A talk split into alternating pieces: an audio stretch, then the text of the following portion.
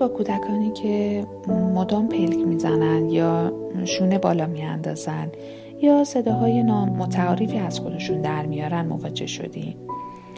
بسیاری از ما والدین و معلمان هنگام مواجهه با این کودکان با اونها تذکر میدیم یا حتی در مواقعی با عصبانیت برخورد می‌کنیم. ولی این کار خودش به مراتب باعث تشدید علائم در کودک میشه. حالا باید بدونیم مثلا این تیک چیه؟ آیا ارادی و قابل کنترله؟ چطور تشخیصش بدیم؟ آیا درمانی هم برای اون وجود داره؟ خب اینا سوالاتی که برای والدین ایجاد میشه و خب باید دنبال راهکار و درمان اون برای کودکانمون باشیم من سارا شهبازی ارشد روانشناسی مشاوره. در این قسمت از پادکست تکامل قرار در مورد اختلال توره یا علل تیک در کودکان و راهکارهای اون رو براتون بگم. با ما همراه باشید.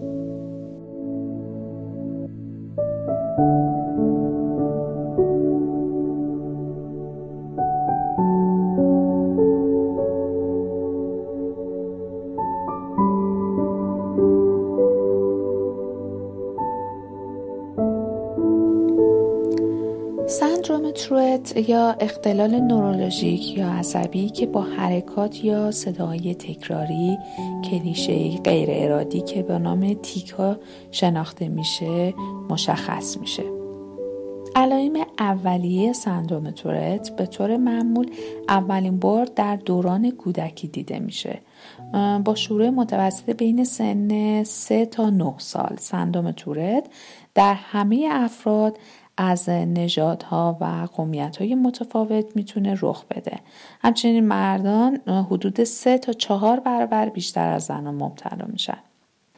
گرچه سندروم تورت ممکنه یه بیماری مزمن یا با علائمی در طول عمر باشه. اکثر افراد مبتلا به این بیماری علائمشون در ابتدای نوجوانی بدتر شده و در انتهای نوجوانی بهبود پیدا کرده و باقی مانده علائم رو تا بزرگسالی ادامه خواهند داد. سندروم تور اختلالیه که باعث حرکات تکراری یا صداهای ناخواسته یا همون تیکا میشه که به راحتی قابل کنترل نیستن. برای مثال ممکنه پشت سر هم چشمک بزنه. شانهاش رو بالا بیاندازه یا بی اختیار صدا و کلمات توین آمیز رو از دهانش بیرون بیاره. تیکا یا همون علائم سندروم توره همطور که خدمتون ارز کردم بین سن 3 تا 9 سال یا دو تا 15 سال و به طور میانگین حدود 6 سالگی بروز پیدا می‌کنه. هیچ درمانی برای سندروم توره وجود نداره اما روش های تسکین دهنده در دسترس بسیاری از افراد مبتلا به سندروم توره یا اختلال تیک تا زمانی که علائم مشکل ساز نباشن نیازی به درمان هم نداره. معمولا تیک ها بعد از سنین نوجوانی کاهش پیدا می‌کنه یا کنترل میشه. خب سندروم توره یه سری علائم داره تیکای حرکات یا صداهای ناگهانی کوتاه و متناوب. علائم بارز سندروم توره هستش. علائم می‌تونه از خفیف تا شدید متغیر باشه. علائم شدید ممکنه به طور قابل توجهی در ارتباطات عمل کرده روزانه و کیفیت زندگی تداخل ایجاد بکنه. تیکا دو دستن تیک ساده داریم و تیک پیچیده. این تیک های ساده تیک های ناگهانی کوتاه تکراری گروه محدودی از عضلات رو درگیر می‌کنه. اما تیک های پیچیده این الگوهای هماهنگ و مشخص حرکتی چندین گروه عضلانی رو درگیر می‌کنه.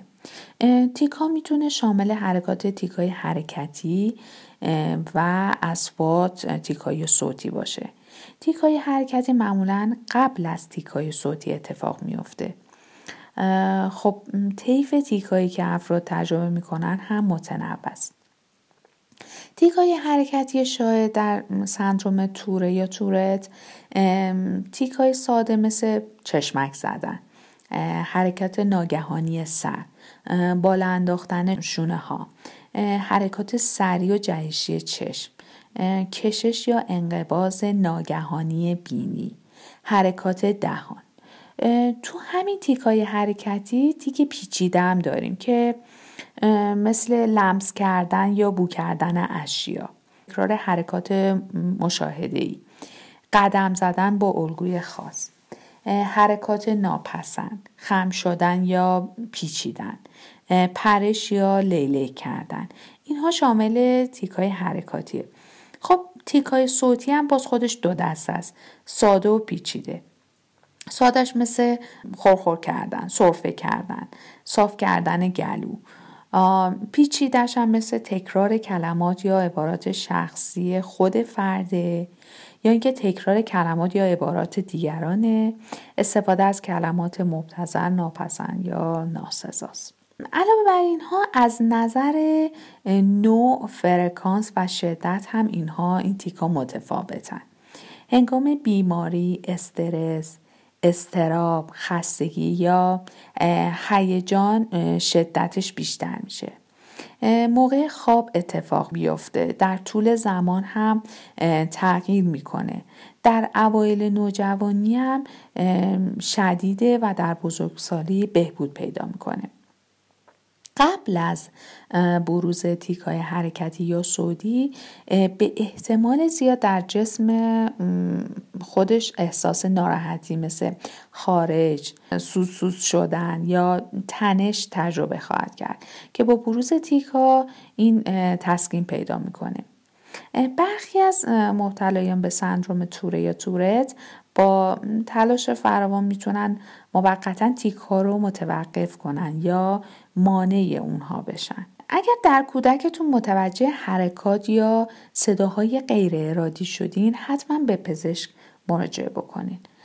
همه تیکا نشانه بیماری تیک یا همون نشانگاه توره نیستن. در بسیاری از کودکان تیکایی ایجاد میشه که طی چند هفته یا چند ماه خود به خود از بین میرن. با این حال هر زمانی که کودک رفتارهای غیر معمول از خودش نشون میده مهمه که علت اون شناسایی بشه و مشکل سلامتیش در واقع به صورت جدی پیگیری بشه. علت دقیق سندروم توره مشخص نیست. سندروم توره اختلال پیچیده که احتمالا در اثر ترکیبی از عوامل ارسی ژنتیکی و محیطی ایجاد میشه. مواد شیمیایی موجود در مغز نوروترانسمیترها از جمله دوپامین و سروتونین که اینها ایمپال، ایمپالس های عصبی رو انتقال میدن ممکنه در اختلال تیک هم نقش داشته باشن. سابقه خانوادگی داشتن سابقه خانوادگی سندروم توره یا سایر اختلالات تیک ممکنه خطر ابتلا به این سندروم رو افزایش بده. مثلا یکی از اعضای خانواده حالا مثل پدر مادر در واقع این اختلال رو داشتن و حالا ممکنه این رو به صورت ارسی انتقال بدن به کودکشون. جنسیت رو مطرح کردن که این رو خدمتتون عرض کردم قبلش که مردان سه تا چهار برابر بیشتر مستعد ابتلا به سندروم توره یا همون تورت هستن. عوارضهایی که ممکنه این داشته باشه افراد مبتلا به سندروم توره اغلب زندگی سالم و فعالی دارن. با این حال این بیماری به طور مکرر موجب چالش های رفتاری و اجتماعی میشه که می‌تونه به وجهه فرد آسیب برسونه. خب یه سری عوامل هستش که با بیماری تیک مرتبطه. مثل اختلال کم توجهی بیچ فعالی یا همون ADHD اختلال وسواس فکری عملی OCD اختلال طیف اوتیسم. ناتوانی های یادگیری. اختلال خواب. افسردگی. اختلالات استرابی.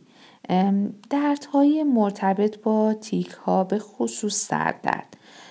مشکلات کنترل عصبانیت پس اینها می‌تونه با بیماری تیک هم مرتبط باشه. آزمایش خاصی که بتونه سندروم توره رو تشخیص بده هم وجود نداره. تشخیص بر اساس تاریخچه علائم و نشانه هاست. و این رو باید حتما توجه داشته باشید که این اختلال تیک وقتی که دارید بررسی می‌کنید باید مدت زمانش رو هم در نظر بگیرید. اگر که طولانی شد خب قطعا این رو باید بررسی بکنیم و خب حتما به پزشک مراجعه بکنین تا بتونه اون تشخیص گذاری لازم رو داشته باشه. تیک حرکتی و صوتی هر دو در واقع به طور همزمان معمولا به وجود نمیان. یعنی هر دو لزوما به صورت همزمان این تیکا وجود نداره. تیکا روزی چندین بار تقریبا هر روز یا به طور متناوب به مدت بیش از یک سال اتفاق بیفته. اینا ملک های تشخیصیه که برای سندروم توره باید بهش توجه بشه. تیکا قبل از 18 سالگی شروع میشن. تیکا می‌تونه ناشی از داروها سایر مواد یا مشکلات پزشکی دیگری نباشن. پس این رو باید توجه بکنید باید محل تکرار نوع پیچیدگی یا شدت تیک ها با گذشت زمان تغییر بکنه. سندروم توره ممکنه تشخیص داده. نشه. زیرا علائم می‌تونه مشکلات دیگری رو تقلید کنن. مثل همون چشمک زدن ممکنه در ابتدا به مشکلات بینایی حتی ارتباط داشته باشه یا عدسه کردن به آلرژی نسبت داده بشه. پس هر کدوم از این علائم رو که ما دیدیم نباید تشخیص گذاری این بشه که ممکنه مثلا کودک ما اختلال توره یا همون تیک رو داشته باشه. باید تمام مسائل و مشکلات جسمانی کودک بررسی بشه. تیک های حرکتی و صوتی هر دو می‌تونن ناشی از مشکل دیگر غیر از سندروم توره باشه. به این خیلی باید توجه بکنین. خب آزمایش خون یا حالا روش های تصویر برداری مثل امارای هم ممکنه پزشک برای رد سایر علل تیک هم استفاده بکنه ازش. سندروم تور درمان قطعی نداره. هدف روش های درمانی موجود کنترل تیک هایی هستش که در فعالیت ها و عملکرد روزانه اختلال ایجاد می‌کنه. هنگامی که تیک ها شدید نباشه ممکنه درمان هم حتی لازم نباشه. و یا حتی ممکنه این تیک ها به صورت موقت یا حتی اون استراب هایی که ممکنه کودک در خانواده دچارش بشه ممکنه بروز بکنه و اگر که اون سیستم اصلاح بشه خب خود به خود این تیک ها هم برطرف میشه. رفتار درمانی می‌تونه یکی از این در واقع مداخلاتی باشه برای درمان تیک ها مثل آموزش تغییر عادات می‌تونه به شما در کنترل تیک ها شناسایی این پلاس های شدید اختار دهنده و یادگیری حرکات ارادی مخالف تیکا کمک بکنه. روان درمانی. علاوه بر کمک به کنار اومدن با سندروم توره می‌تونه در بهبود مشکلات همراه از جمله ADHD، وسواس، افسردگی یا استراب هم کمک بکنه. تحریک عمقی مغز. برای تیک های شدید که به روش های درمانی دیگری پاسخ نمیده تحریک عمقی مغز یا همون DBS ممکنه کمک کننده باشه. تحریک عمقی مغز شامل ایمپلنت دستگاه پزشکی باتریدار در مغز هستش تا تحریک الکتریکی رو به نواحی مورد هدف که حرکات رو کنترل می‌کنه انتقال بده. با این حال این روش درمانی هنوز در مراحل اولیه تحقیقاتیه و تحقیقات بیشتری برای تعیین این که آیا درمان موثر و بی خطری برای سندوم توره هست یا نه؟ مورد نیاز هستش. اگرچه درمان قاطعی برای سندروم توره هنوز وجود نداره این اختلال در بسیاری از افراد در اواخر نوجوانی و اوایل 20 سالگی بهبود پیدا می‌کنه. به عنوان یک نتیجه برخی افراد ممکنه در واقع بدون علائم باشن یا دارویی برای سرکوب تیکا نیاز نداشته باشن. اگرچه این اختلال عموما مادام العمر مزمنه اما یک وضعیت مخرب هم نیست. افراد مبتلا به توره دارای امید به زندگی عادی هستند. سندروم توره سبب نابودی اطلاعات نمیشه. اگرچه علائم تیک با سن کاهش پیدا می‌کنه اما ممکنه اختلالات عصبی رفتاری مثل نقص توجه یا بیشفعالی همون ADHD وسواس فکری عملی افسردگی استراب عمومی، حملات پانیک و تغییرات خلقی در زندگی بزرگسالان همچنان ادامه داشته باشه. حالا سوال ممکنه پیش بیاد که چه کار کنیم در مورد تیک کودکانمون اول اینکه این کودکان رو حتما باید والدین و مربیان تیزبین تشخیص بدن و تحت مراقبت و نظارت باشن تا به اشتباه در معرض به بازی گرفتن و خنده و شوخی دیگر, دیگر کودکان قرار نگیرن. اگر علائم تیک رو خانواده و معلمان کودک درست درک نکنن و اطرافیان کودک سعی کنن با تنبیه و تحقیر از علائم و افزایش بیشتر استرس در ارتباطات بین فردی کودک می‌تونه تاثیر گذار باشه. در بسیاری از موارد به خصوص در مورد تیکای گذرا مشاهده شده این اختلال در گذر زمان و به خودی خودش درمان میشه. ولی به علت عوارض ثانوی به خصوص در رابطه با ایجاد تعامل و رویارویی با دیگران کودک دچار مشکلات ماندگاری مثل قطع ارتباط با دیگران گوشگیری انزوا طلبی کج خلقی و از دست دادن استقلال فردی هم شده. هرچه نگرانی کودک از علائم خودش بیشتر باشه این حالاتش رو تشدید می‌کنه. بهترین و در واقع اولین اقدام برای رفع انواع تیک در کودک رفتار درمانی و روان درمانیه.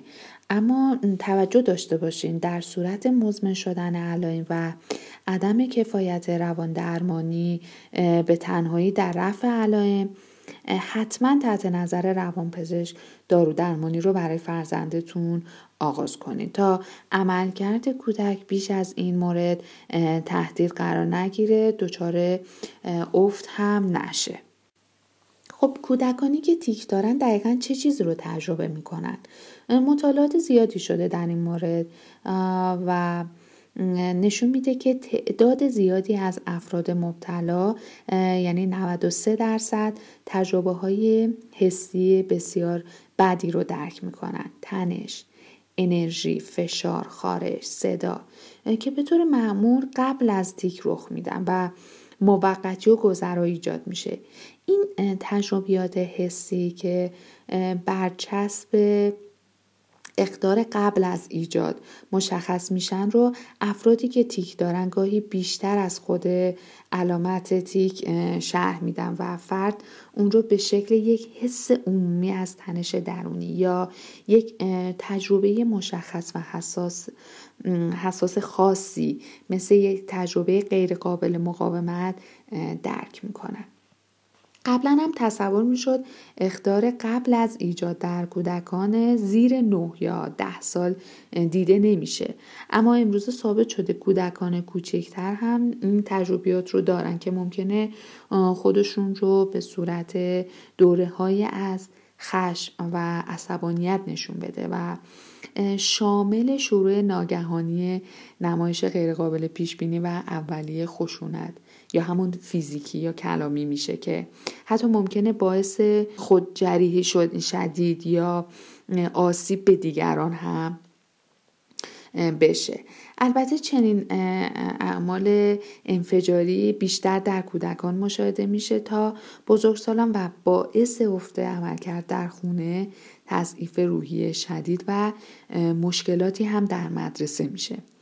خب در یک مطالعه هم نشون داده که شکلهای شدید رفتارهای خیلی شدید پرخوشگری همون گونه که با تیک های شدید در ارتباطه با حضور رفتارهای غیر قابل پیش بینی و رفتارهای پرخطر هم مرتبطه. خب این رو باید بدونین که حتما این تیک ها رو با مراجعه به متخصصان مسیر درمان به شکل منطقی دنبال میشه.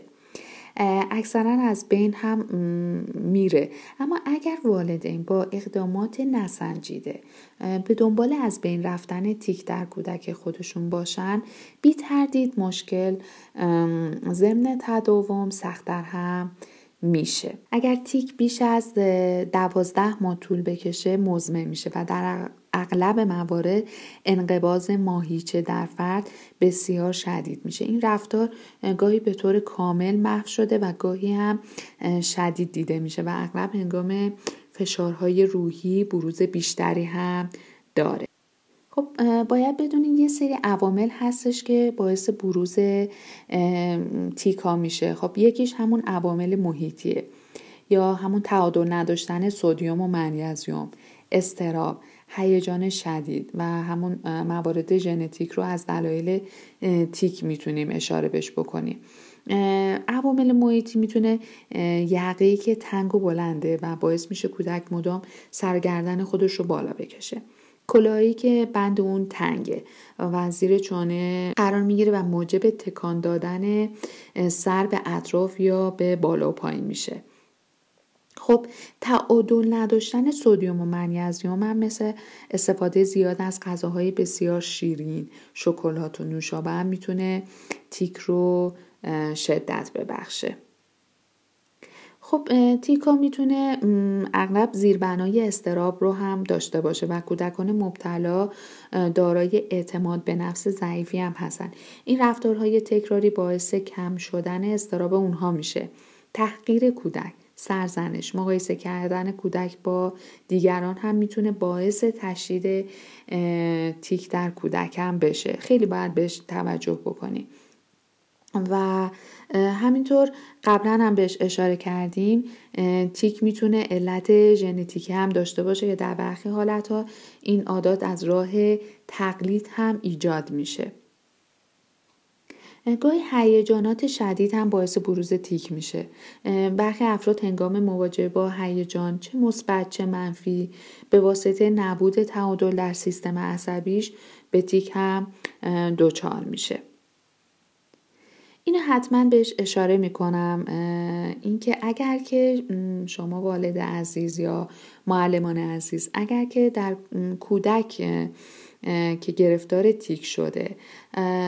این رو توجه بکنیم. بهترین راه نادیده گرفتن اونه و هیچگاه نباید کودک رو سرزنش یا تنبیه بکنیم با توجه به اینکه منشأ تیک رو کانون خانواده و استراب ناشی از اون تشکیل میده بهبود در روابط و ساختار خانوادگی در کاهش تیک هم خیلی موثر هستش. در کودکانی که مهار هیجانی ضعیفی دارند آرامش بخشیدن به اونها در هنگام هیجان و آموزش مدیریت هیجان راه مناسبیه. البته در بیشتر موارد کودکان از تیکاشون آگاهی ندارن و به همین علت نمی‌تونن اون رو متوقف بکنن و آگاهی دادن به اونها می‌تونه موثر باشه. سرگرم کردن کودک به کاری مثل بازی، نقاشی یا ورزش رو عامل برای کمک به تخلیه انرژی عصبی و موثر در کاهش تیک در واقع ترقی می‌کنم و اینکه اگر تیک ضعیف و گذرا باشه نیاز به هیچ درمانی نداره. اما اگر مزمن و شدید باشه باید به روانپزشک مراجعه بشه تا با دارو بتونه به کودک کمک بشه. با ما همراه باشین و سوالات و تجربیاتتون رو با ما به اشتراک بذارین. تا در قسمت های بعدی در مورد چیزهایی که دوست دارید بدونید یا مشکلاتی که نمی‌دونید باش کنید حرف بزنید.